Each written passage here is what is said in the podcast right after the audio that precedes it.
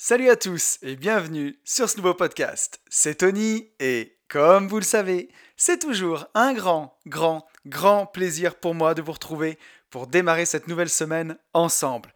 Pour tous ceux qui ne me connaîtraient pas et qui me découvriraient aujourd'hui avec ce podcast, je suis lotisseur, marchand de biens, investisseur et je vis de mes investissements depuis 2018 j'ai écrit un livre qui s'appelle Riche de liberté, dans lequel je vous explique comment réussir à atteindre votre indépendance financière grâce à la division foncière, en faisant des divisions de terrain. La promesse, c'est d'arriver à dégager chaque année 50 000 euros de marge pour pouvoir en vivre et passer plus de temps sur ce qui vous intéresse vraiment. Le livre, il est dispo sur notre site www.abinvest.net slash boutique. Ou alors vous allez sur mon Instagram, c'est vraiment là où je suis le plus présent si vous voulez me suivre au quotidien dans mes péripéties. Hâte, une vie de liberté, vous verrez sur mon compte Insta, il y a aussi des stories travaux où je montre un peu vraiment ce que c'est la division foncière en action, avec des pelleteuses qui creusent et tout. voilà. Et on se retrouve chaque semaine dans ce podcast qui s'appelle Une vie de liberté, où je peux me laisser aller à ma passion qui est bah, le développement personnel et surtout, surtout, comment avoir une vie plus libre, que ce soit dans les poches, mais surtout dans la tête, parce que c'est vraiment là que c'est le plus important. Et je voudrais commencer ce podcast comme à l'accoutumée en remerciant tous les gens qui m'ont mis un petit commentaire ou un petit like ou voilà, qui ont participé au podcast de la semaine dernière. Un grand merci à David, Xavier, Midas, Damien, Clément, Vanessa, Xavier, Yann, Caroline, Najib, Romain, Sébastien, Laura, Antoine, Marion, Adriane, Juliette, Romain, Jérôme, Marine et Guillaume. Voilà, ne m'en voulez pas pour tous les autres.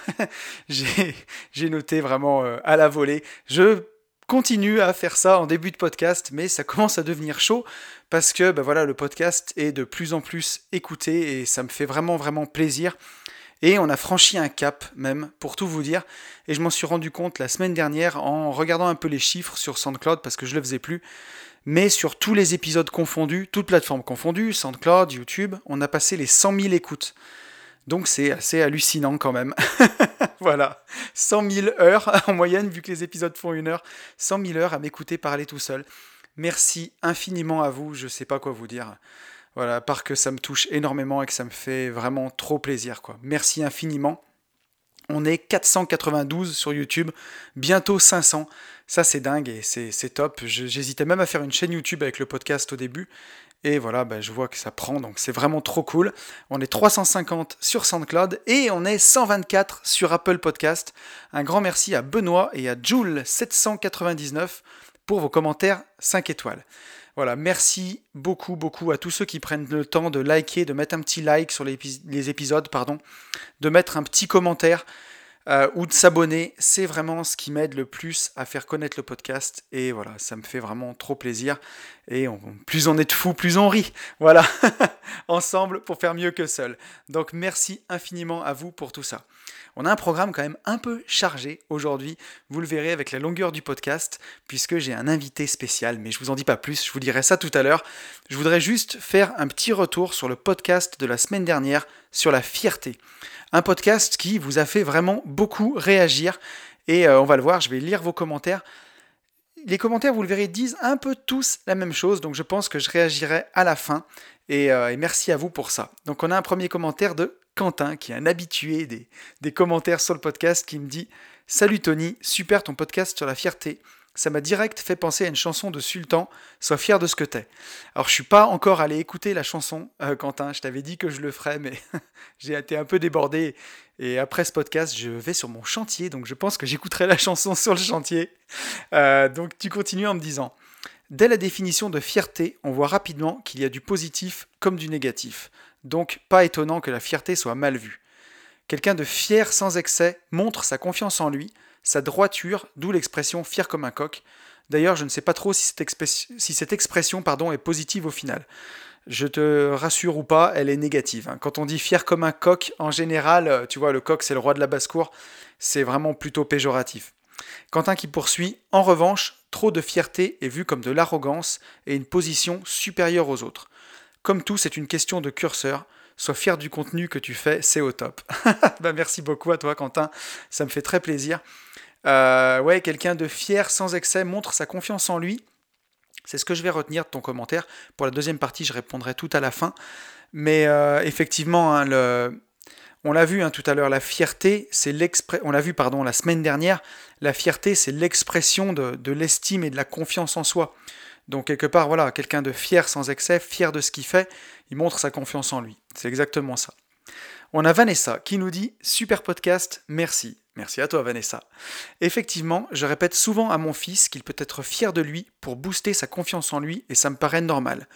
Mais lorsque l'on devient adulte, ce sentiment est souvent mal perçu. Et je ne me l'autorise pas ou peu parce que comme tu le dis si bien, la frontière avec l'arrogance peut être fine. Pourtant, cela semble être un sentiment naturel. À creuser tout ça, merci Tony. Effectivement, hein, on va le voir tout à l'heure, mais la frontière entre la fierté et l'arrogance, c'est la façon dont est tourné le sentiment. S'il est tourné vers l'intérieur ou vers l'extérieur. Et on a Guillaume qui nous dit Merci encore pour ce nouveau podcast qui pousse toujours à la réflexion. La fierté est une notion et un ressentiment personnel. C'est une sensation qui ne triche pas et qui s'exprime naturellement au plus profond de soi. Je pense que chacun a sa propre définition, avec son échelle personnelle de fierté. En revanche, la limite peut être mince entre la fierté et l'arrogance. Mais encore une fois, c'est notre perception individuelle qui nous amène à penser que l'autre est arrogant. Nous savons au fond de nous si nous sommes fiers pour les bonnes raisons. Parfois, être trop humble peut nous freiner dans notre progression, et il faut savoir mettre en avant son parcours et ses réussites, non par arrogance, mais comme piste d'évolution pour les autres. Dans le discours que tu tiens sur tes podcasts, j'ai souvent l'impression que tu t'excuses de la qualité du contenu que tu proposes dans tes commentaires, dans les commentaires positifs que tu reçois. Probablement par peur d'être arrogant. Ou par modestie, j'en sais rien. Euh, euh, Guillaume qui poursuit, il y a donc une différence entre la fierté personnelle, celle que l'on ressent au plus profond de nous par rapport aux choses que l'on entreprend, réalise ou même que l'on pense, et la fierté guidée par le regard des autres, qui peut nous amener donc à ne plus être en accord avec ce pourquoi avec ceux qui nous poussent chaque jour. Pardon. Alors déjà, merci à vous pour la qualité de vos commentaires. Voilà, j'en ai choisi trois, mais, euh, mais c'est top, c'est top. Euh, et, merci de prendre le temps d'écrire à chaque fois. Euh, même moi qui j'ai quelques podcasts que j'aime beaucoup, je prends pas le temps de le faire et je vous remercierai jamais assez de prendre le temps de le faire parce que c'est vous qui faites vivre le podcast. Donc merci infiniment à vous. et donc pour réagir à, ces commentaires, je dirais vraiment un peu ce que je disais dans le podcast de la semaine dernière, mais la différence entre la fierté et l'arrogance ou la vanité, effectivement, elle est mince et si c'est dans la perception des autres, on n'y peut rien quelque part. Parce que vous, vous êtes vous-même et vous n'êtes pas responsable de la façon dont les gens prennent les choses. Par contre, ce que vous pouvez contrôler au fond de vous, c'est la fierté, c'est un sentiment intérieur, c'est l'expression de la confiance en soi. On est fier de ce qu'on a réalisé et c'est un sentiment qui se qui s'auto-nourrit de l'intérieur. C'est lié à une volonté d'accomplissement, de dépassement, euh, voilà, ou au refus d'accomplir, je sais des actes qui qui iraient pas dans le sens de, votre, de la confiance en vous, dans le sens de la réalisation de vous. C'est cette fierté-là qui est importante et qu'il faut garder et entretenir. Ensuite, la fierté qui est dans comment dire, dans l'image de l'autre, si on est fier, euh, qu'on cherche la reconnaissance d'autrui ou qu'on cherche à en mettre plein les yeux des du voisin, bah, c'est là où on bascule dans l'arrogance ou dans la vanité, clairement. Euh, et ça, je pense que c'est vraiment relié à notre façon d'être.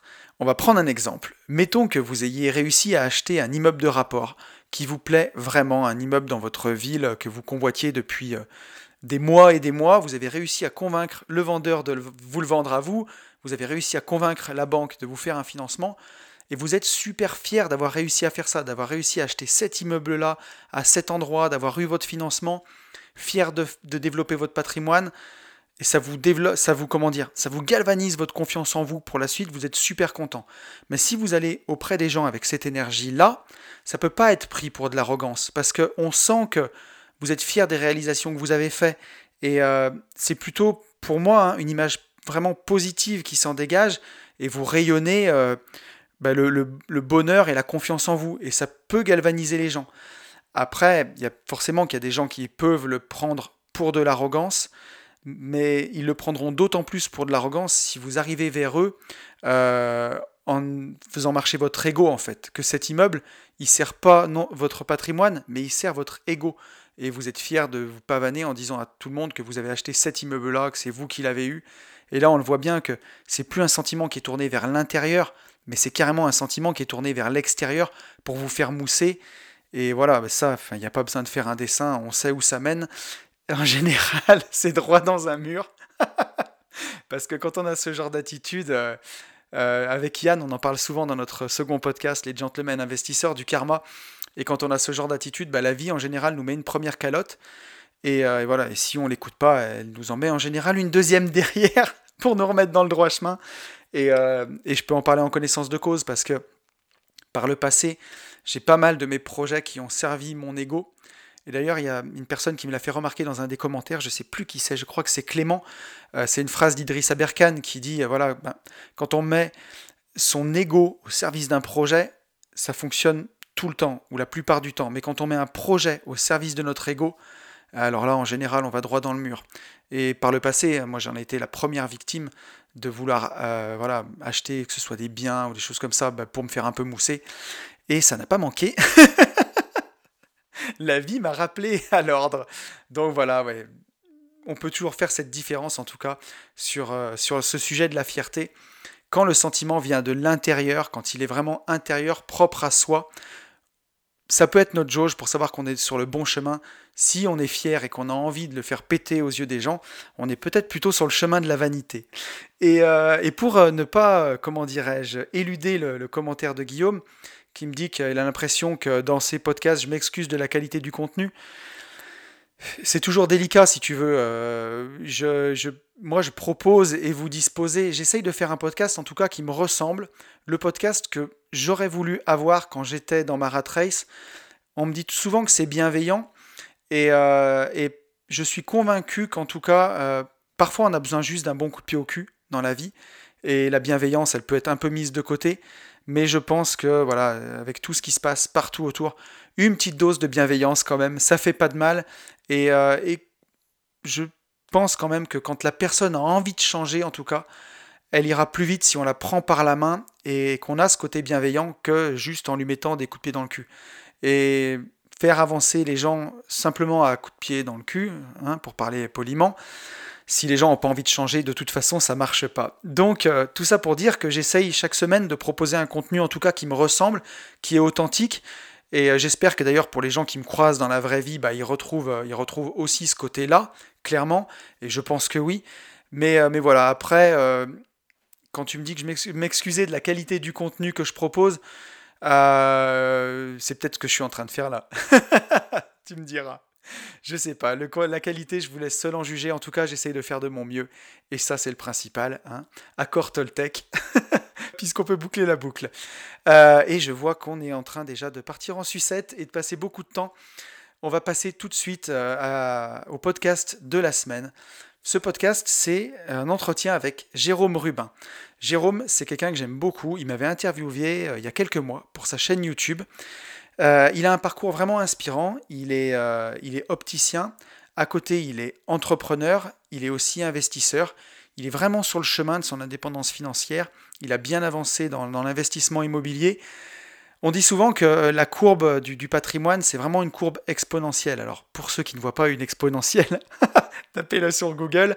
C'est le genre de courbe quand euh, vous avez des maths, hein, avec les abscisses X et Y. Hein. Bah, une courbe qui reste plate pendant très très longtemps et qui monte d'un seul coup. Et c'est vraiment ce qu'on a avec l'effet boule de neige. Et je pense que voilà, Jérôme, il est dans cette phase encore où il est encore en train de construire et c'est pas loin d'exploser. Et vraiment, c'est tout ce qu'on lui souhaite. Euh, et voilà, j'étais super content de partager cet épisode avec lui. Ça faisait longtemps aussi que je voulais vous parler des actions à dividendes. Et Jérôme, c'est un expert là-dedans. Donc on va en parler ensemble et surtout rester jusqu'à la fin du podcast parce qu'il nous a réservé une petite surprise.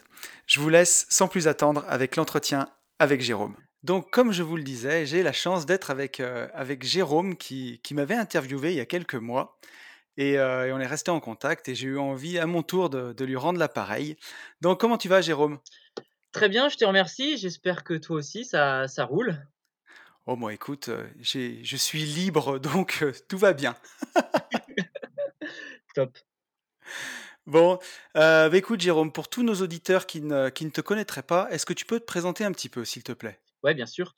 Donc déjà, merci beaucoup de m'accueillir sur ce podcast. C'est un honneur, hein, je, dois le dire. Depuis le temps que, je te suis, euh, je me disais, oh, je t'en prie. enfin voilà, tu fais partie de de ma routine, heu, hebdomadaire et donc heu, Cool. je suis super contente, bah, de d'à mon tour, de de, bah, de pouvoir intervenir, sur, sur ton podcast donc déjà merci beaucoup. Top. En ce qui concerne les présentations donc voilà, moi je m'appelle Jérôme, j'ai 32 ans, et pour me décrire, on va dire que je suis multi multitâches, multicasquette. Ouais.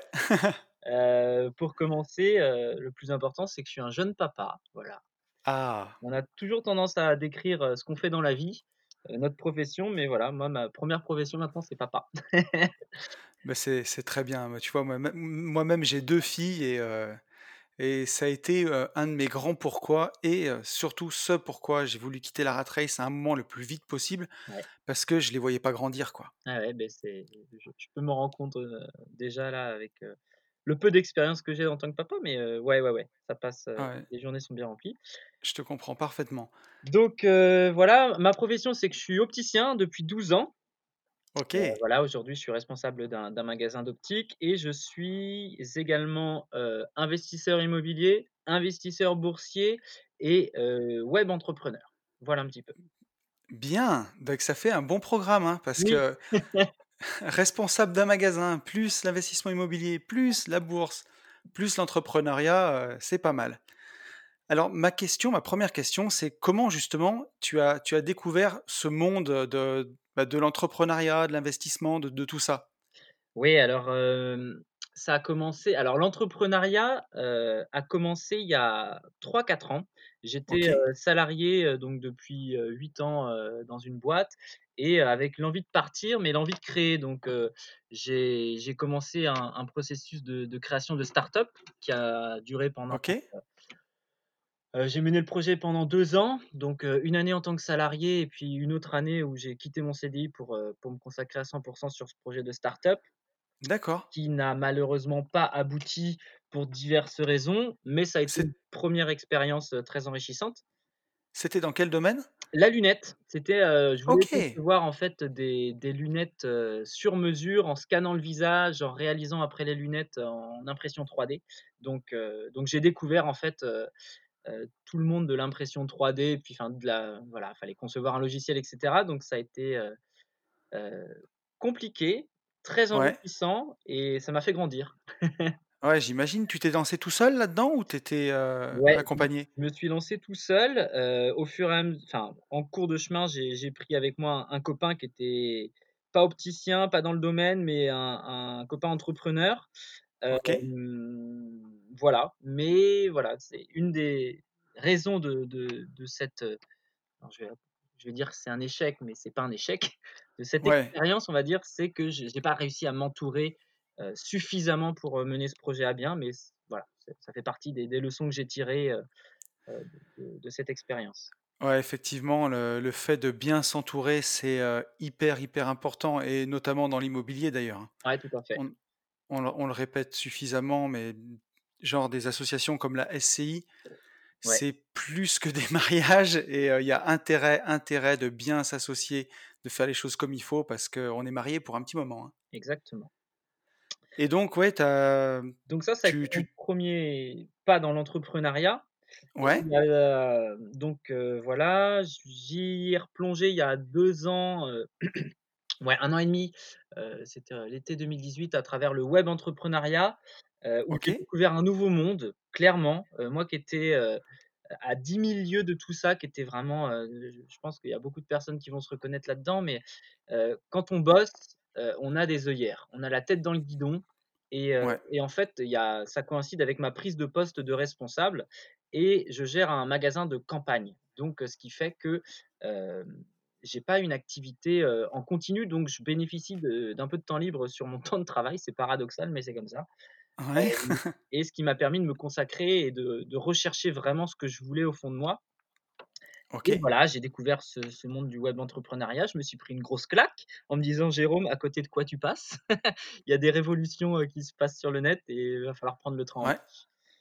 Heu, donc voilà, heu, pour le d'accord et et tu tu l'as trouvé par quel, par quel biais, par quelle personne, ce monde-là? Par YouTube. Ouais? Je l'ai découvert par YouTube, par, heu, diverses, heu, entrepreneurs, célèbres. enfin célèbres, Ouais. avec de la notoriété, on va dire, voilà, qui qui vendaient des formations et je me suis dit: «Waouh, c'est quoi ce business model? Ouais. de quoi il parle?» et puis je voyais un petit peu le le comment dire? Le le lifestyle que ça apportait. Alors, ça chacun a sa sauce, hein, certains flambeurs, sûr. d'autres personnes, comme toi et moi, simples, pas dans pas bling bling, enfin voilà, mais qui mine de rien avec enfin qui apportaient un certain confort ou une certaine liberté du coup. Ouais. Et c'est ça a été le 1er voilà, un 1er pas dans dans ce monde, du web entrepreneuriat. Ouais, tu vois, moi, j'avais découvert, tout tout ça, à l'époque où j'étais encore responsable d'agence dans les travaux publics. J'ai des gens comme Antoine BM, par exemple, avec Ouais. qui j'ai eu la chance de faire une interview. Ouais. Ça me fascinait, ce mode de vie-là, mais moi, j'étais déjà dans l'investissement immobilier, pas encore dans la bourse, mais beaucoup, beaucoup dans l'investissement immobilier parce que c'est comme ça que je voulais devenir libre Mmh. et heu et bien sûr, bah, j'avais tu vois, j'avais pris une formation en ligne, heu, de Christopher Wangen, mais alors c'était plus pour voir ce que c'était parce que j'étais déjà très aguerri, enfin très comment dirais-je? Je Oui, pèse mes mots à chaque fois, mais j'avais déjà tu avais déjà dé investi, tu avais déjà des résultats, exactement, j'avais déjà beaucoup investi, je voulais voir ce qu'il y avait dans ces formations et tu vois, après ce monde-là, de l'autre côté, je l'ai découvert quand, heu, bah, quand j'ai quitté mon job, mmh, que je me suis retrouvé, heu, ben, à vivre de mes investissements et où j'avais du temps et où je me disais: «Comment tu pourrais partager les choses?» je voyais pas ce que j'aurais pu vendre et puis du coup, ben, avec le partage, heu, l ce que me demandaient les gens, tout à fait, petit à petit, j'en j'en suis venu à faire le livre, la formation et tout ouais, ça. ouais. Ah ouais, tout à fait, enfin, faut faut vraiment se baser sur le le besoin des des gens et puis, Ouais et remonter après par rapport à ce qu'on sait faire pour, pour établir un produit, ouais. et et donc tout de suite, tu as découvert ce monde du web entrepreneuriat et ça s'est passé comment? Alors avant qu'après tu investisses dans l'immobilier et tout ça? Comment c'est passé dans ta tête? ça a été Et dans et ton parcours? ça a été un volcan dans ma tête. Non, mais vraiment, ça a été une grosse claque, enfin, c'est le mot uppercut, je me suis dit: «Waouh, qu'est-ce qui se passe?» il y a plein de gens qui qui qui enfin voilà, Ouais, faut enfin, faut faut vraiment prendre le train en marche. C'est je me suis dit: «C'est maintenant quoi, tu as assez perdu de temps». Donc ça, ouais, c'était pour la version web web entrepreneuriat.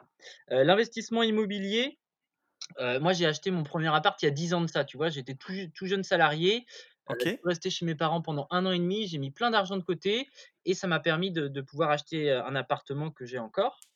Ouais, et donc voilà et j'ai depuis donc je me suis formé à l'immobilier, heu, bah, Christopher Wangen, fait partie d'un de mes mentors.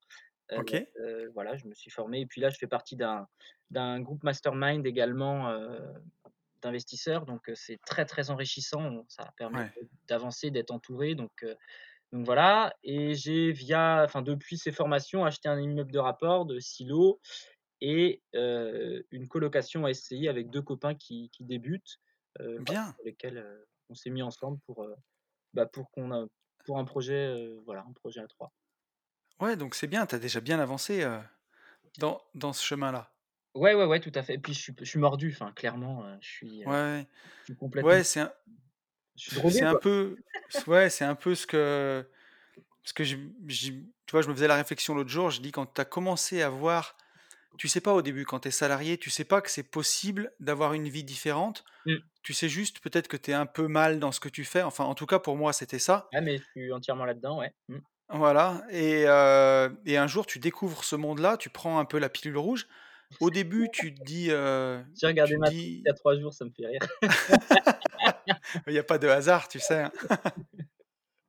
Mais au début tu te dis que c'est pas possible, tu veux pas y croire, tu te dis: «C'est il y a y a un truc facile, où, heu» ouais, ouais, ouais. Enfin, c'est trop facile. Sur le papier, c'est trop beau, tu te dis.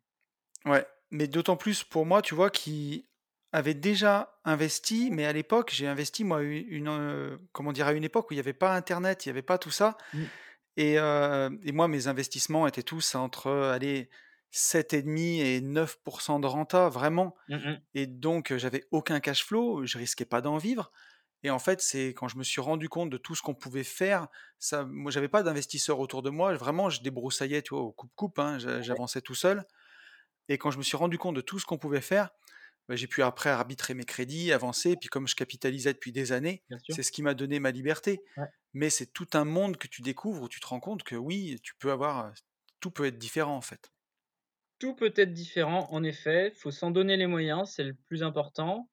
Faut se former, faut se faire accompagner, et puis, mais voilà, après je Et tu vois, c'était c'était une de mes questions, c'est, quand, tu as vu tout ça, avant que tu investisses, avant que tu commences, comment est-ce que tu as su pour toi que c'était possible? Qu'il y avait justement ce chemin-là?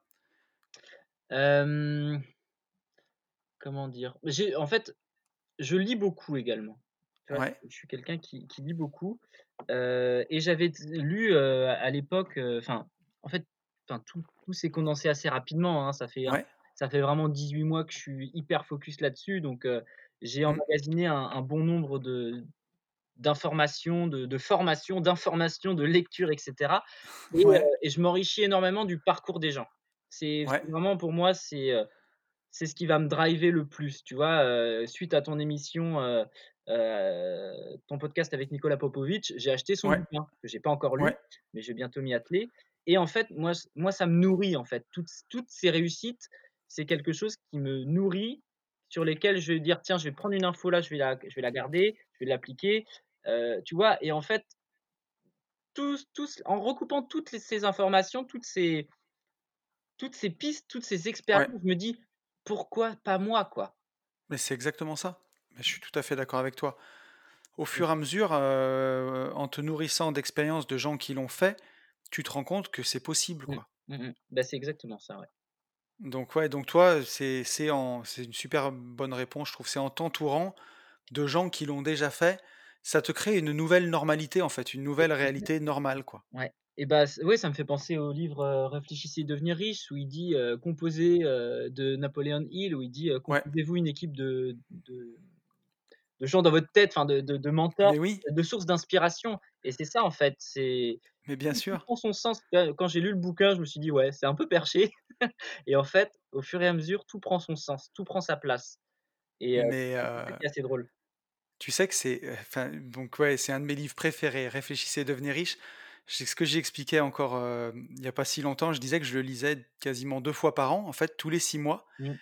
et tous les 6 mois, je redécouvre des trucs dedans. Ah ouais, c'est pas étonnant. Et dedans, il se il dit, c'est l'exemple que tu donnes de faire un conseil fictif, tu sais, de ouais, une sorte de conseil des sages fictif exactement. Mmh. et moi dedans, j'ai, tu vois, j'ai dans mon petit conseil fictif, j'ai 5 personnes, alors je dirais pas qui sont les 5, mais tu vois, une des 5, c'est mon grand-père, tu vois, Mmh. qui est décédé en 2005, qui était entrepreneur Mmh. et je me souviens que, tu vois, quand j'ai des difficultés, je me dis: «Alors tiens, qu'est-ce qu'ils diraient, heu, mes 5 sages?» Tu vois, par exemple, où il y a des choses, ouais, ou des investissements qui sont foireux, je me dis: «Bah, ça, jamais il aurait fait un truc comme ça, quoi. Mmh Donc je le fais pas» et ça t'aide énormément, c'est dingue, hein? Ouais, ouais, beh, oui, je je je veux bien le croire.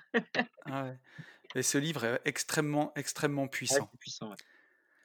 et j'allais te demander justement, Jérôme, parce que toi, tu es encore salarié, donc avec tout ce que ça implique Ouais. et moi, ça fait aujourd'hui, voilà, 2 ans, bientôt 2 ans que j'ai quitté mon mes associés, mon Mmh. ancien job. Mmh. Où je travaillais beaucoup et je vois aujourd'hui, bah, à quel point c'est honnêtement, c'est plus simple de pouvoir travailler sur mes projets. Alors même si j'ai toujours tendance à m'en rajouter pour parce que j'adore ce que je fais et je fais plein de choses. Mais heu, voilà, à quel point c'est c'est plus facile depuis que je suis plus contraint à un boulot. À quoi ça ressemble tes journées? Comment tu fais pour tout caser? Comment je fais pour tout caser? Heu, bonne question. Heu, Surtout avec un petit bébé maintenant. ouais, ouais, ouais, bah, de depuis qu'il y a le le petit chat, ouais, c'est c'est un peu plus compliqué, heu, mais on fait avec. Hem, alors je vais te dire, avant d'avoir Paul, heu, j'étais j'avais mis en place une routine matinale, Ouais, heu, où s où je me dra enfin, pour moi, ça a été très important pour me conditionner à ouais. Bah, tu vois, ça faisait partie de mes questions. C'est très bien parce que j'allais te demander si tu avais un rituel matinal, des choses comme ça. Ouais. Alors depuis 3 mois, non, parce que je suis éclaté. Ouais, j'imagine Mais avant ça, oui, oui, oui, j'ai un rituel, de, de enfin, je je je le reprendrai quand dès que je peux là, mais, heu, de, ouais, méditation, de d'affirmation, de visualisation, heu, voilà, un peu de sport, de gainage, des pompes, des machins, des trucs comme ça, pour justement, bah, pour attaquer la journée. De la lecture également, hyper enfin, je pense que ouais. si je devais retenir un seul truc, du bienfait que ça m'apporte, c'est la lecture le matin, un quart d'heure. C'est je ressortais de là, surtout que c'est des bouquins, bah, soit de dev perso, soit de Ouais, mindset et cetera, d'entrepreneuriat. Je ressors de là, je me dis: «Waouh!» Ouais, complètement. Et la lecture le matin, ouais, bah, c'était quelque chose de c'est quelque chose de de puissant, ouais. Mais tu vois, sur les les rituels du matin, pour, j'ai pendant le le confinement, le premier confinement qu'on a eu, Mmh, je me souviens mais alors me demande pas pourquoi et enfin si, je sais pourquoi d'ailleurs, c'est parce que du coup les enfants étaient plus à l'école et je les avais à la maison et pendant presque un mois, j'ai zappé mon rituel du matin, la méditation et tout ça et en même temps, j'en avais j'en aurais eu bien besoin parce que au niveau des investissements, j'avais pas mal de boulot à à l'époque mmh. Et je me disais: «Ben, vaut mieux que je dorme le matin et tout ce que j'ai à faire à la journée, j'ai pas le temps de méditer» et Mmh en mh. fait, c'est, dans ces moments-là que tu en as le plus Bien besoin ouais, et du coup, dès que je l'ai remis en place, je me suis rendu compte à quel point j'ai soufflé et tout, ouais. Tu vois, quand on fait les «J'irai investir chez vous» avec mon avec mon pote Yann, sur notre deuxième podcast, sur les gentlemen investisseurs, on attaque chaque journée par la méditation. Et effectivement, tu vois, le matin, on on fait des bonnes journées en coaching. On se lève à 6:30 et en méditant tout de suite, ça nous met directement dans une ambiance de travail, tu vois? Et tu médites a combien de temps en général? 10 minutes, ça Ouais, suffit. ouais, Entre ouais, tu vois, entre 10 et 15 minutes, mais directement après la méditation, je sais pas et et en surtout quand on est 3, c'est comme si, tu vois, la glace était automatiquement brisée pour travailler. Tout le monde est zen et on est efficace, enfin, au bout de 5 minutes, quoi. mmh mh. C'est fou. Ah ouais, Et donc mmh. voilà, don donc toi, les matins, tu avais un rituel du matin, en tout cas? fait, ouais et puis après, bah, sur mon temps libre, sur mon temps de travail, bah, je je faisais mes mes activités sur le web, voilà et puis, c'est essentiellement ça, en fait, parce que le soir, en général, j'ai des journées, heu, à forte amplitude horaire. Dans un commerce, c'est l'inconvénient. Donc, tu Mmh. je pars, heu, je pars à 9:00, je rentre à 19:30, heu, Ouais. donc donc le soir, quand je suis chez moi, souvent, je décroche, tu vois? Limite, je prends pas mon téléphone, je le mets de côté, donc OK. pour moi, Mais c'est important, hein? c'est c'est un ouais, voilà, mais c'est c'est primordial le soir, je tout ça, je mets au maximum de côté. Donc donc voilà, puis après comment ça s'organise, j'essaie de faire des plannings à la semaine, des «objectifs au trimestre» entre guillemets ou des des lignes directrices plutôt vu que je me mets pas d'objectifs spécialement, Ouais, du moins. Mais voilà, c'est c'est bien. c'est comme ça. J'essaye de d'être organisé au maximum. Et mmh et justement, alors j'allais te demander, quel est ton ton plan pour la suite, justement? Heu, est-ce que tu as prévu vraiment d'arrêter de bosser? En tout cas dans en tant qu'opticien? Mmh, Est-ce que tu vois ça par l'investissement immobilier, par l'investissement en bourse, mmh. en continuant l'entrepreneuriat? Qu'est-ce que c'est ton plan? Alors ma mon plan, heu, va c'est à la fois compliqué. Heu, mon plan à long terme, c'est de de vivre de mes investissements. OK, Pour la simple et bonne raison que l'entrepreneuriat, c'est vraiment, quelque chose enfin, c'est dans le sang, tu vois? Mon père est entrepreneur aussi, et je voilà, je pense qu'il m'a pas mal, inspiré ouais, également. Donc voilà, à au long terme, je je veux pouvoir, vivre de mes investissements pour pouvoir entreprendre sereinement. Tu vois? Là, quand j'étais, sur le projet de start-up, j'étais donc, demandeur d'emploi et j'ai très mal vécu la situation. Heu, déj j'imagine. déjà, j'aime pas le fait de de recevoir de l'argent, heu, sans contrepartie. Alors même si, heu, beaucoup de personnes diront que c'est un droit, en France, Mmh. c'est un privilège surtout. Ouais, mais j'ai j'ai mal vécu le truc, je me on est d'accord. pas bien et et j'avais un espèce de compte à rebours qui était lancé en mode, heu, bah, si tu as pas réussi à monter ta boîte avant 2 ans et si tu arrives pas à en vivre, bah, tu l'as là où je pense. Donc j'ai Ouais, pas mal vécu le truc, donc je me suis dit: «OK, le jour où je me relance à nouveau, il me faut que je je je sois serein», donc heu, avoir une mmh, stabilité financière via l'IMO notamment. Donc voilà, le but, ça va être d'accélérer les investissements. c'est ça, on on en revient toujours au même, en fait, hein. Enfin, en tout cas, je m'en rends compte en interviewant et en passant du temps beaucoup avec des investisseurs que l'immobilier, quelque part et l'in l'indépendance financière, c'est un peu le début du chemin, quoi. Ouais. C'est de se dire: «Je remplace mon salaire par mes revenus immobiliers, par mes revenus passifs Mmh. et après je vais vraiment vivre ma vraie vie, quoi», Exactement, quelque part. c'est ça. Donc ouais. donc voilà et j'aimerais également, heu, faut pas que mon boss écoute ça, mais ça m'étonnerait. Ça reste entre nous, Jérôme, voilà, je suis dans mon bureau, toi tu es dans ton bureau, tout va bien. ou milliers d'auditeurs, mais bon. J'aimerais changer de boulot également. L'optique, j'ai fait le tour, Heu, là, j'aimerais me mettre à 100% dans l'immobilier en tant que salarié, heu, dans l'investissement immobilier même en tant que salarié. Bien, Heu, voilà, c'est c'est ce qui me drive, ça me drive, ça me on parle de métier passion, le mien, c'est ça, je le sais. ouais. Après beaucoup de travail sur moi-même, je sais que c'est ce dont, voilà, j'ai envie que mes journées soient rythmées par, de la visite, des rencontres et et de Mais c'est génial. Et tu vois, ça demande encore c'est des choses qui demandent beaucoup de courage, parce que tu as fait un diplôme pour devenir opticien, tu travailles dans l'optique et là, c'est, ben, reposer la ceinture sur le ring, repartir de «0» entre guillemets Ouais, dans un autre boulot, mais par contre être plus aligné avec tes valeurs, avec ce qui t'intéresse et exactement. Bah, ouais, mais c'est aujourd'hui, c'est con ce que je vais dire, mais j'en ai marre de me plaindre. Tu vois? Ça fait longt des ouais, années que je me plains de mon boulot et et là, je me bouge le cul pour, bah, pour plus plus me plaindre déjà et puis pour, ouais, pour faire un truc qui qui qui me plaît, quoi. mais c'est c'est génial et moi je m'en rends compte, enfin, depuis que j'ai pris à 100% la responsabilité des choses, Mmh. Heu, que ce soit voilà enfin même pour les choses où je pourrais dire que c'est pas de ma faute. C'est un truc le «c'est pas de ma faute», c'est un mot que j'ai banni de mon vocabulaire. Ouais, ouais, bah. Je je prends mes responsabilités et voilà, si je me suis trompé, heu, sur un artisan, sur, je quoi que ce soit, bah, c'est de ma faute, voilà. Je prends mes responsabilités puis, chaque, chaque, comment dire? Erreur fait avancer. Enfin, mais bien sûr, moi, c'est une phrase que j'avais trouvée l'autre fois, alors c'est quoi? C'était: «L'échec est un accélérateur de la réussite». ouais, mais complètement. Quand tu quand tu apprends en tout cas de tes échecs, Voilà, faut faut tirer faut en tirer des leçons, mais mais plus tu mais vas oui, planter, plus tu vas avancer, en fait. Parce que tu vas corriger, tu vas rectifier et tu vas plus commettre les mêmes erreurs et c'est comme ça que tu avances et que tu grandis. Mais c'est ça plantez-vous! et Plantez-vous, et en général, si la première fois vous avez pas compris, la la petite calotte que vous met la vie, Ouais, ouais, ouais, elle vous vous en remet le le le 2 aller-retour, exactement. un peu sur le chemin. Il faut pas de se tromper et de mais ouais, moi, s'il y a un truc que je me rends compte maintenant, mais peut-être encore plus depuis que je suis papa, depuis pas longtemps, mais ouais, faut pas passer à côté de la vie. Ça passe trop vite.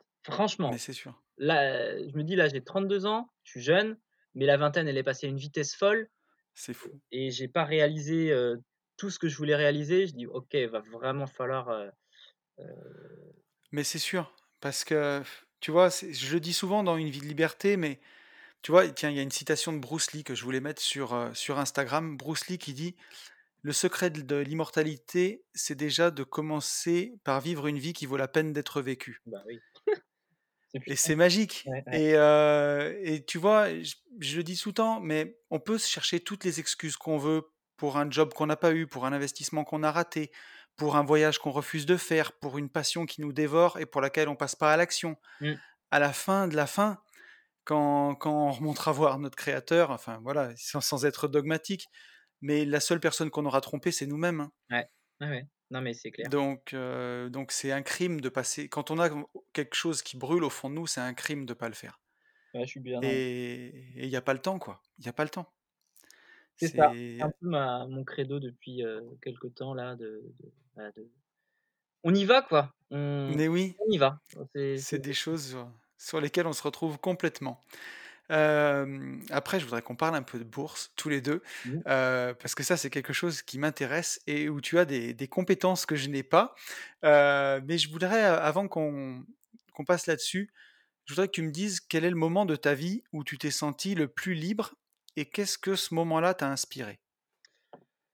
heu, c'est une une excellente question et c'est drôle parce que c'est quand j'ai des moments de de doute ou dans quand j'ai des moments de de ouais, De remise en question? ouais, de remise en question exactement et bah, je me réfugie dans dans ça, heu et ça, c'est un voyage que j'ai fait avec, heu, ma femme, heu, il y a 3 ans. On est partis en Islande. Ouais, Alors d'une manière générale, quand je suis quand je voyage, je je je je me sens hyper heureux, voilà. Mais il y a un il y a un voyage qui m'a marqué plus que les autres, c'est celui en Islande, ouais, heu, qui est un pays absolument extraordinaire au niveau des paysages et heu, on est partis en fait, on a dé débuté notre voyage, heu, en on a fait un trek de 3 jours, trois quatre jours en autonomie, ouais, donc sac à dos, sac à dos, réchaud et tout le tralala, quoi et à travers, bah, à travers les paysages, J'imagine. islandais donc absolument, phénoménaux, enfin, phénoménal, phénoménaux, Oui. c'était Ouais, phénoménaux, j'aurais dit, hein. Et et ces moments-là, en fait, sont vraiment gravés, enfin, c'est c'est c'est c'est c'est c'est juste, voilà, on en fait, Ouais. j'avais rien. J'avais ma femme, j'avais de quoi manger, sommairement, hein, c'était des conserves, c'était des trucs, des plats, heu, Ouais. déshydratés, machin, où tu mets de l'eau dedans et puis voilà et j'avais une tente. On avait froid, on a failli mourir plusieurs fois et ça c'est c'est une expérience absolument incroyable et c'est là où je me sen je me suis senti le plus libre parce que j j'avais l'essentiel, en fait, autour de moi, là, Ouais. Enfin, voilà, c'est vraiment, un sentiment qui est qui est je vois. indescriptible mais, mais ouais, c'est ce moment-là, ouais. je vois complètement parce que ça me fait penser à à 2 voyages que j'ai faits quand j'ai fait l'Inde à moto et le Sri Lanka à moto, où pendant à chaque fois, je suis parti 17 jours, j'avais que mon sac à dos et la moto Mmh, et tu te rends compte à quel point, dans ces moments-là, tu as besoin de rien pour être heureux et où tu te dis, heu: «En fait, voilà, même si demain je perds un investissement, je perds ci, je perds ça, bah, voilà, tant que j'ai, tant que j'ai la vie et ben, tout y tout va bien, quoi». Mmh mh. Clairement, C'est des moments qui nous font du bien, ouais. Quand on commence à à se faire du souci pour des choses qui en valent pas la peine, je suis bien d'accord avec toi. Je suis bien d'accord avec toi, ça c'est certain. Et OK, j'avais j'ai encore 2 petites questions là-dessus, mais je te les poserai après. Je voulais qu'on parle un peu de bourse, Jérôme, parce que c'est un domaine, qui, dont dont tu parles beaucoup, sur ton site Ouais, et sur ta chaîne YouTube. oui, Moi, c'est un domaine qui qui m'a intéressé aussi, il y a quelque temps parce que ça permettait d'avoir des revenus bien plus passifs que ceux de de l'immobilier. Alors bon, on n'a pas accès à l'effet de levier, on peut pas emprunter pour faire de la bourse. ouais, En tout cas, pas au sens de l'immobilier. On on peut le faire d'une certaine façon avec, avec l'effet de levier ou voilà, mais mais bon, c'est ça se réserve à des investisseurs aguerris. tout à fait. Mais je me suis rendu compte que moi, en tout cas, de mon côté, en investissant des plus-values immobilières, en bourse, bah, je me dégageais des revenus passifs, vraiment passifs et ça m'a passionné. Alors je voudrais que tu expliques un peu pour nos auditeurs, pourquoi investir en bourse? Pourquoi c'est intéressant? Bah, tu as déjà, évoqué pas mal de choses. Aujourd'hui, la bourse, il y a rien de plus passif, Ouais. Il y a rien de plus passif que la bourse. Donc ça, c'est vraiment quelque chose d'assez exceptionnel déjà, je trouve. Oui, ça permet de diversifier ses placements. C'est important ouais, de de pas de pas être, bah, voilà, que sur l'IMO ou que sur d'une manière générale, diversifiez-vous. S'il y a oui, quelque chose à retenir, ça c'est certain. voilà, faut faut faut être un peu partout, mais sans être à 100 sur un endroit. Ouais, se se se diversifier sans s'éparpiller, moi je dis souvent, tu vois? ouais, ouais, ouais. Oui, c'est un peu ça. qu'à être à trop d'endroits, on est nulle part également. Donc voilà, ça permet de de générer en fonction des stratégies, des compléments de revenus. Ouais, voilà, ça permet de de bénéficier de de l'effet cumulé, également en fonction de l'effet boule de neige, hein, pour ceux que à qui ça parle. Mais ça, ouais, c'est à travers une stratégie en particulier, donc c'est celle que j'utilise. D'accord, donc la stratégie que j'utilise, moi, c'est la stratégie des des dividendes, OK. donc où le but du jeu, attention valeur gratuite, est d'identifier en fait des entreprises qui vont reverser des des dividendes à la fois croissants et réguliers. Ouais, voilà, où en misant en fait sur ces entreprises-là, on s'assure, heu, bah, un versement de dividendes, sans trop de surprise, on va dire. D'accord. donc voilà un petit peu, un petit peu tout ça, mais c'est enfin, après moi j'ai j'ai toujours été, passionné de, comment dire? De alors c'est con, mais de comptabilité. Ouais, en en études, on m'appelait GG la gestion. J'étais, dans les 1ers c'est de l la classe en compta et j'adorais ça, les bilans, les passifs, les machins, les trucs. c'est le nom de ta chaîne YouTube d'ailleurs? Ouais, je l'ai rebaptisé il y a pas longtemps, mais peu Ah! changé, mais j'ai été GG la gestion pendant très longtemps. D'accord. Mais, heu et donc voilà et en fait, j'aime bien analyser, heu, bah, les comptes de résultats, heu, voir les chiffres d'affaires, les résult enfin voilà, les Ouais, les les différents ratios. Donc voilà, je prends du plaisir à faire ça ouais, et donc, bah, voilà, encore une fois, quand on prend du plaisir, c'est toujours, ouais, complètement. Alors moi, tu vois, le la stratégie pour les gens qui écoutent beaucoup mon podcast, Une vie de liberté, mmh, ils savent que moi j'ai privilégié les stratégies, au travers d'ETF. oui, Donc pour rappeler, ce que c'est un ETF, c'est un un produit financier, un produit de bourse. C'est comme un fonds d'investissement, sauf qu'il est géré par un robot, au lieu d'être géré par des êtres humains qui choisissent les actions Mmh. et le robot, il va reproduire un indice boursier. Donc ça peut être le CAC 40, hein, les 40 plus grandes entreprises françaises, le S&P 500, les les 500 plus grandes entreprises américaines Mmh. et ainsi de suite. Et donc, au lieu d'essayer, bah, de battre le marché dans ma stratégie, on va essayer juste, en fait, de faire la performance du marché. Ouais. Ça veut dire, ben, prendre, toutes les hausses du marché puisqu'on est tout le temps investi. Ça veut dire aussi, bah, prendre toutes les baisses, Mmh. forcément. Mais comme on sait que sur le long terme alors bien sûr, je le répète à chaque fois, les, résultats passés ne présagent pas des résultats futurs en bourse, bien entendu. Mais quoi qu'il en soit, quand même, depuis, plus de siècle. 150 ans que la bourse existe, elle a toujours monté sur le long terme. exactement. Donc voilà, donc moi j'ai bien aimé investir là-dedans. Alors le tout, c'est de de savoir c'est un peu comme quand on achète de l'immobilier, je sais pas ce que tu en penses, mais quand on achète un bien immobilier, on n'est pas tous les jours sur internet à regarder, comment a évolué, le prix du quartier où on a acheté. Mmh mh.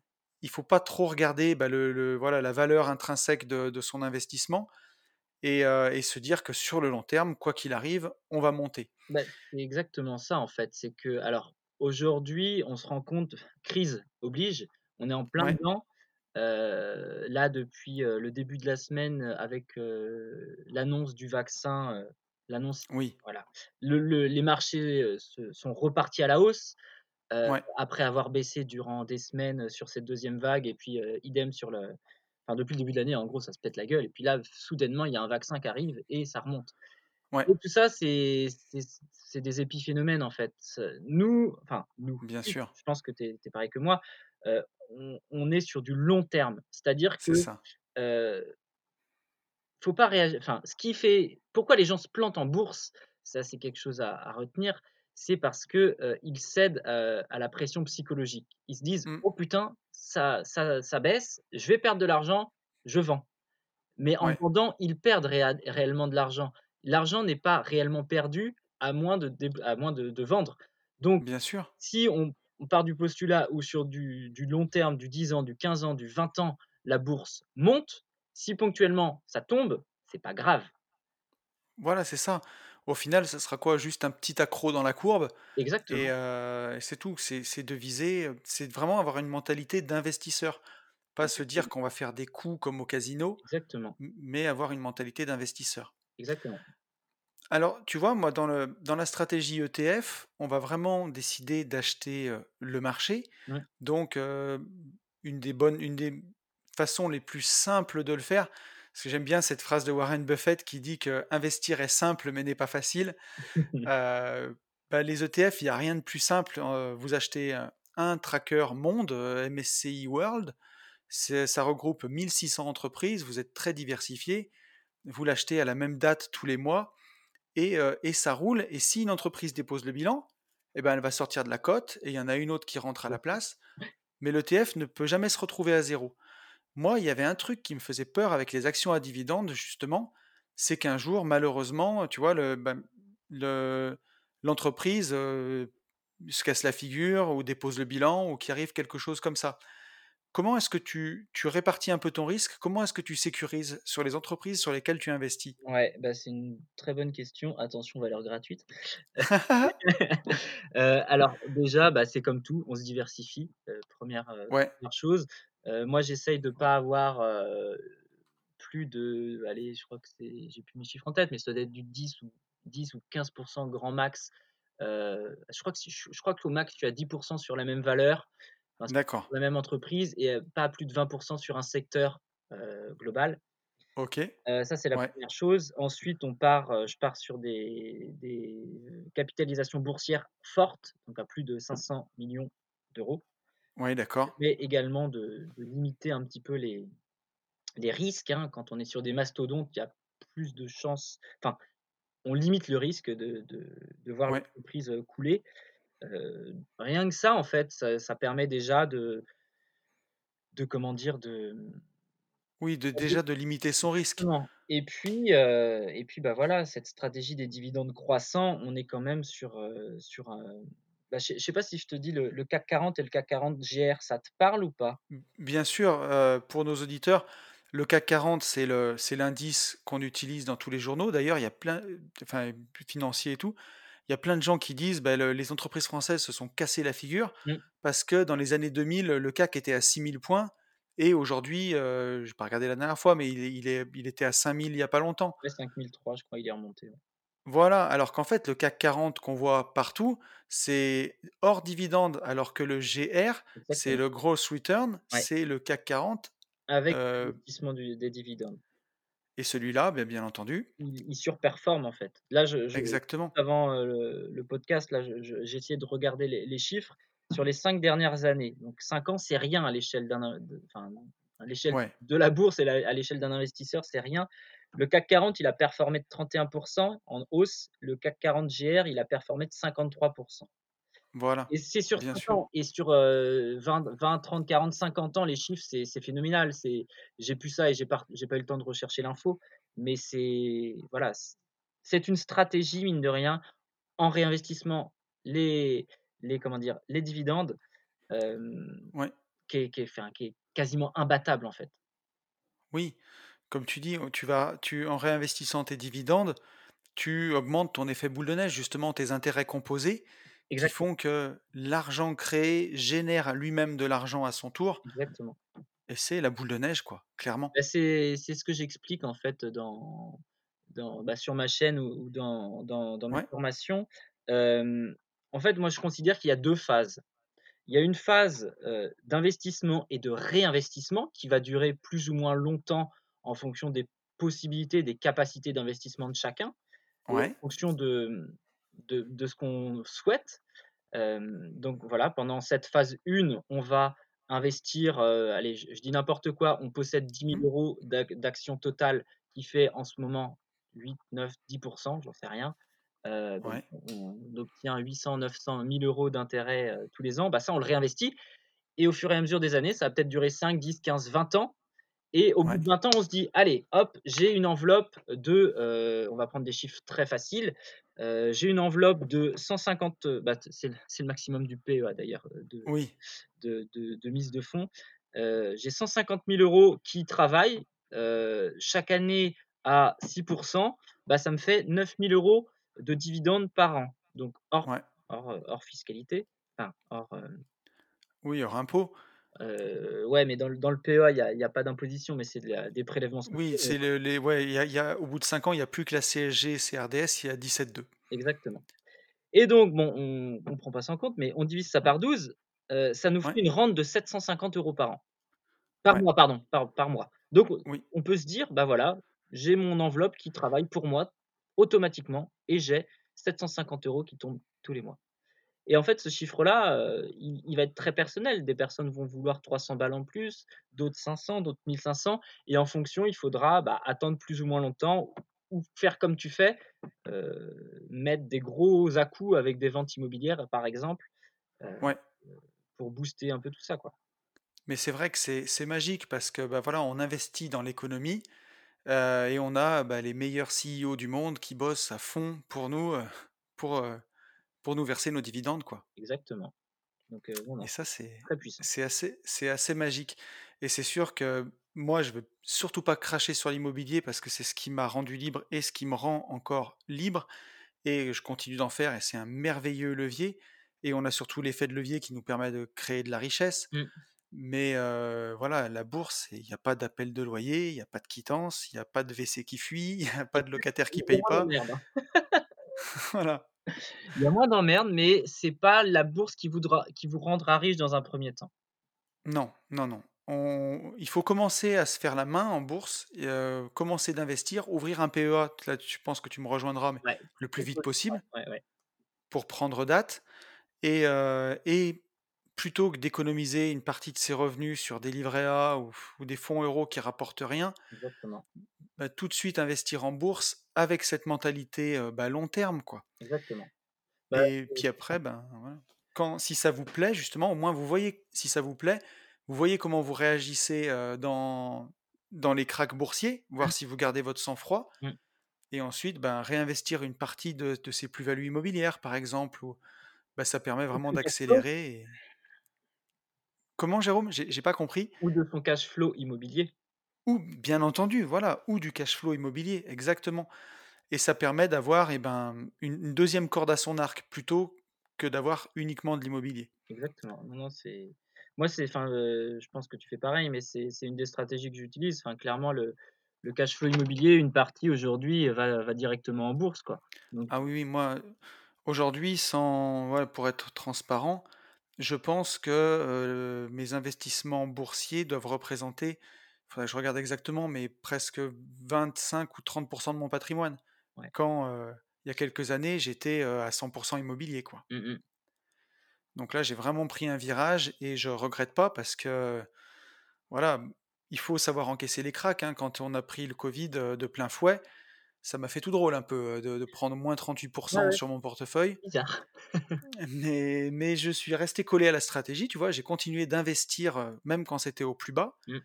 et du coup, ben, aujourd'hui, tout est remonté, plus tout ce que j'avais investi quand c'était bas, bah, j'ai acheté à pas cher, quoi, donc Ouais. ça, ça s'est encore plus démultiplié et voilà et aujourd'hui, le la crise covid a plutôt été bénéfique que négative, d'une Bah, certaine façon. oui, oui, entièrement d'accord avec toi, entièrement. Donc donc de voilà, après, heu c'est Warren aussi qui dit ça: «Acheter, au son du canon et vendre au son, du du clairon», c'est pas un truc comme ça? Oui, c'est ça, c'est ça, exactement. Heu, faut aller à contresens des gens, quand ça vend, vous achetez et quand ça achète, vous vendez.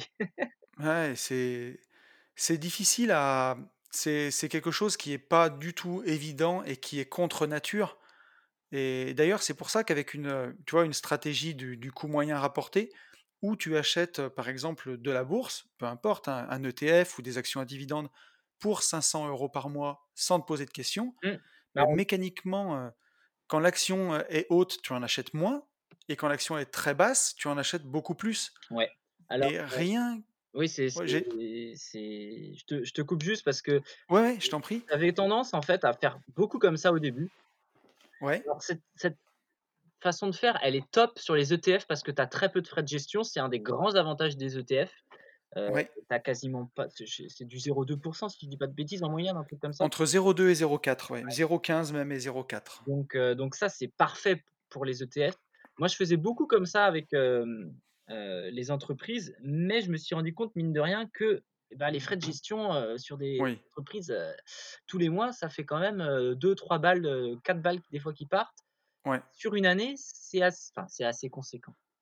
Ça peut commencer à devenir conséquent et moi, ce que j'ai plus tendance à faire maintenant, Ouais. c'est que, bah, je je vais mettre de l'argent, par contre, tous les mois sur le PEA et par OK. contre, je vais faire des achats groupés. Ouais. je vais avoir mes valeurs cibles, les entreprises qui m'intéressent et quand je vois qu'il y en a une qui est vraiment intéressante, pour une raison X ou Y, là, je vais acheter davantage. Je je vais Ouais. de plus en plus, je pense, procéder comme ça. Je sais pas si c'est la meilleure méthode, mais ça va me permettre, je pense, de de limiter les coûts de les frais de Mais ouais, ouais.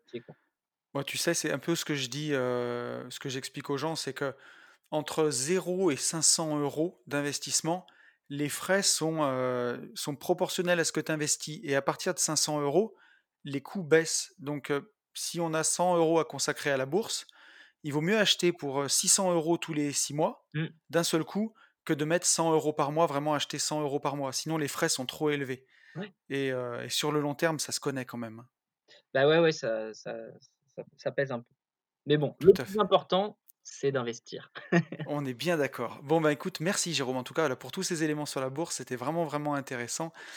Heu, avant qu'on se quitte, je voulais te poser 2 petites questions. Mmh mh. Heu, quel est ton livre préféré?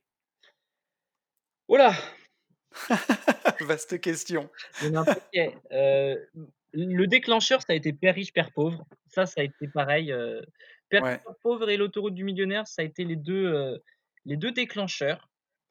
L'autoroute du millionnaire, c'est un livre que j'ai vraiment adoré, qui m'a mis des grosses claques. Ah ouais, ouais, là là là, on en prend pour son grade, ouais. Et mais je crois aussi comme toi, enfin, Père riche, Père pauvre, il y a tout n'est pas bon, hein, le livre est extrêmement mal traduit, j'ai trouvé, enfin, il y a plein de choses qui vont pas dans ce bouquin, Mmh. mais mais par contre, il y a des li il y a des il y a des fulgurances, comme tu expliquais que l'entreprise, c'est l'arme secrète des riches Ouais. et heu, et c'est tellement vrai, heu, voilà, Bah d'avoir sa boîte, heu Bien sûr. c'est une bonne façon de passer avant les impôts, heu, forcément, tout en restant dans la légalité, bien entendu. Oui, mais c'est des charges pour l'entreprise. exactement. Mais c'est, un c'est un livre que j'ai adoré, ouais, Père riche, père pauvre, qui m'a vraiment mis une calotte et qui m'a qui m'a qui a bouleversé un peu ma vision des choses, quoi, Bah, moi aussi, c'est la première fois que j'entendais parler d'actifs, de passifs, ces notions-là, en fait, Mmh, et on va pas rentrer dans le débat, mais il y a pas d'éducation financière en France et non, et c'est, je trouve, une première pierre à cette, éducation financière, c'est sûr. et je pense très sincèrement que tout le monde devrait lire ce livre pour ju ne serait-ce que comprendre cette notion-là. Après les Ouais, ce qu'ils en ce qu'ils en veulent, hein, soit ils rentrent, ils changent rien, soit ils modifient leur façon de penser. Chacun est libre de faire ce qu'il veut. Mais au moins, juste avoir ne pas pouvoir dire: «Ah on m'avait pas dit», tu vois? complètement, complètement. Donc voilà et dernièrement, un livre qui m'a fait beaucoup de bien et que j'essaye d'appliquer au maximum, c'est Les Accords Toltec de Ah! Miguel Ruiz. Heu, celui-là m'a fait beaucoup de bien, on va dire ça comme Ouais. ça, hein, clairement. Heu, donc ouais, dernièrement, c'est celui-là qui m'a beaucoup. Ouais, c'est un livre très puissant. C'est ma sœur qui me l'a offert, tu vois? À une époque où justement, je il faudrait que je retrouve la date, je je je l'ai dit dans le podcast, mais c'est vieux, hein. Ça doit dater de de 2012 ou 2013 quand elle me l'a offert et à l'époque, j'étais dans ma rat race à mort et pas bien du tout et c'est un livre qui m'a fait énormément de bien. Je lui ai consacré un podcast d'ailleurs à ce bouquin. J'ai adoré. Ouais, ouais, Ah ouais, là, on peut le dire, vraiment, ça ça donne un peu des des lignes de conduite pour sa vie exactement. Et qui sont hyper, hyper utiles, qui font vraiment du bien. Ouais, ouais, c'est le mot, c'est un ouais, un livre ultra puissant et puis, tellement facile à lire en plus. Ouais et voilà, c'est ça, tellement simple et à la fois tellement puissant.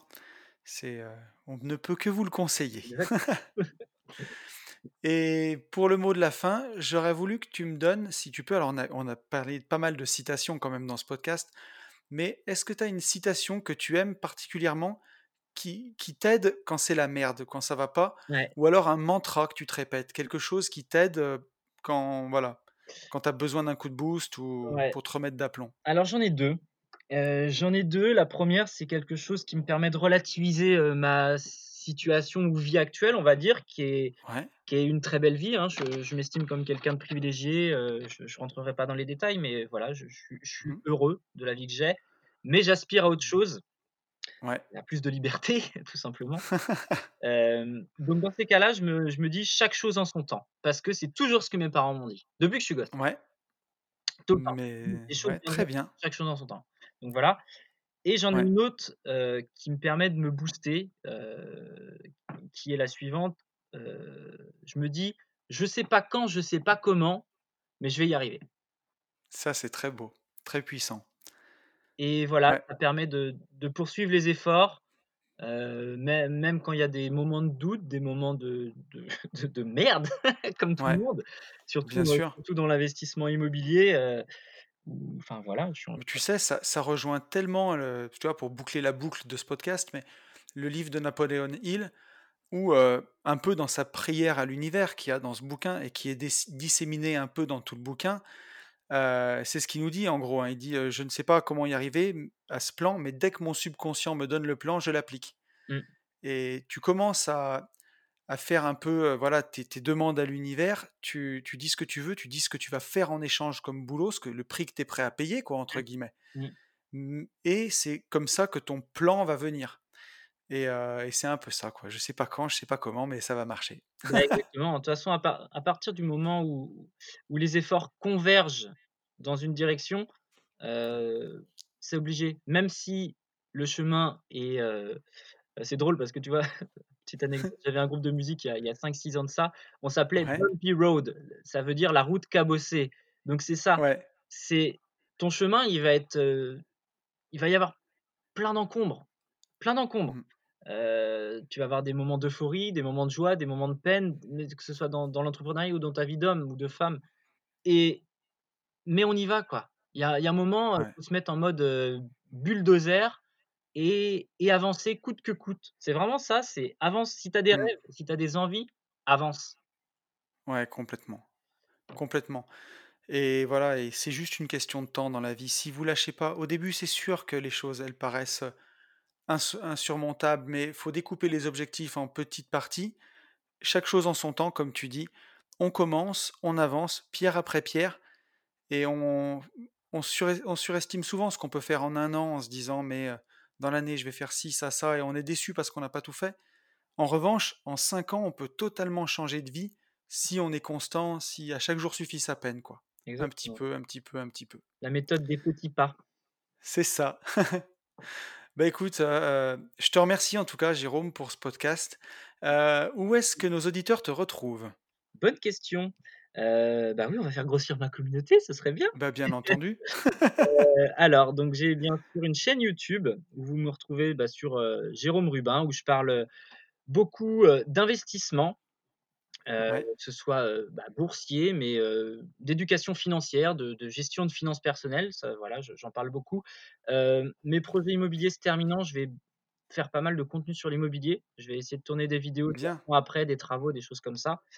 donc voilà, Jérôme Rubin. Et sur Instagram, c'est jérôme.rbn. Et, et puis voilà, où je partage pas mal de valeurs également sur, sur tout ça. Ouais, ouais. C'est super et moi je vous conseille, enfin vous pouvez aller suivre Jérôme. C'est quelqu'un d'authentique et, de très sympathique. Voilà. Bah écoute, je te remercie Jérôme. Merci Je te dis, merci à toi pour, bah, voilà, pour tout ce que tu as donné pour nos auditeurs et à très vite. Salut. Salut Anto, bye bye. Et voilà, je vous retrouve. J'espère que cet épisode vous aura plu, j'espère que vous aurez appris des choses et que c'est un parcours qui vous aura inspiré. Parce que voilà, pour une fois, j'ai pas quelqu'un qui a déjà atteint son indépendance financière et qui est assis. J'ai quelqu'un qui est sur le chemin de le faire, qui a beaucoup avancé et, euh, voilà. Et, je trouve ça vraiment vraiment super chouette et hyper inspirant.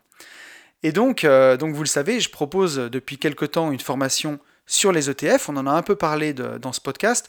Si jamais elle vous intéresse, vous allez sur mon Instagram, at une vie de liberté. Vous cliquez sur le lien dans la bio et il y a vraiment tout. Je vais vous expliquer, euh, c'est vraiment pour les débutants, ça dure une heure et demie, c'est orienté vraiment vers l'action. Elle n'est pas vendue très cher justement pour ça. Ça vous explique pourquoi il faut investir en bourse, pourquoi c'est bien de le faire avec les ETF, comment définir son allocation d'actifs, dans quelle enveloppe il faut investir, le PEA, l'assurance vie, le compte titre, les montants qu'on peut mettre, la durée du placement, comment choisir les ETF, comment sortir en rente mensuelle, ça vous explique tout. Euh, et, j'avais envie aussi beaucoup de faire quelque chose sur les actions à dividendes. Et malheureusement, enfin, ou heureusement d'ailleurs, ce serait dommage de proposer ça si on n'a pas les compétences. Et je n'avais pas les compétences justement. Et j'ai pu avoir accès à la formation de Jérôme là-dessus que je trouve vraiment exceptionnelle. Et, euh, voilà. Et Jérôme, ben, pour cette semaine, il nous fait un petit cadeau. Euh, grâce au code TONY100, donc Tony T-O-N-Y 100 en chiffres, il nous fait 100 euros de réduction sur sa formation jusqu'à dimanche soir 22 novembre à minuit. Vous avez tous les liens dans la description si ça vous intéresse. Franchement, je pense que ça vaut vraiment, vraiment le coup. Ça fait une, énorme réduction sur la formation qui est déjà pas chère en plus. Donc, euh, donc n'hésitez pas. Voilà, pour être totalement transparent avec vous, je touche une petite commission là-dessus que j'ai voulu la plus petite possible pour vous permettre de profiter euh, à vous à fond de la réduction. Euh, voilà, écoutez, euh, ben, je crois que j'ai tout dit. J'espère vraiment que, en tout cas, ce podcast vous aura plu. J'espère que vous aurez appris des choses. Je ne vais pas continuer des heures parce que le podcast est déjà assez long. Je vous souhaite vraiment, vous le savez, le meilleur et je vous souhaite, par-dessus tout, de vivre libre.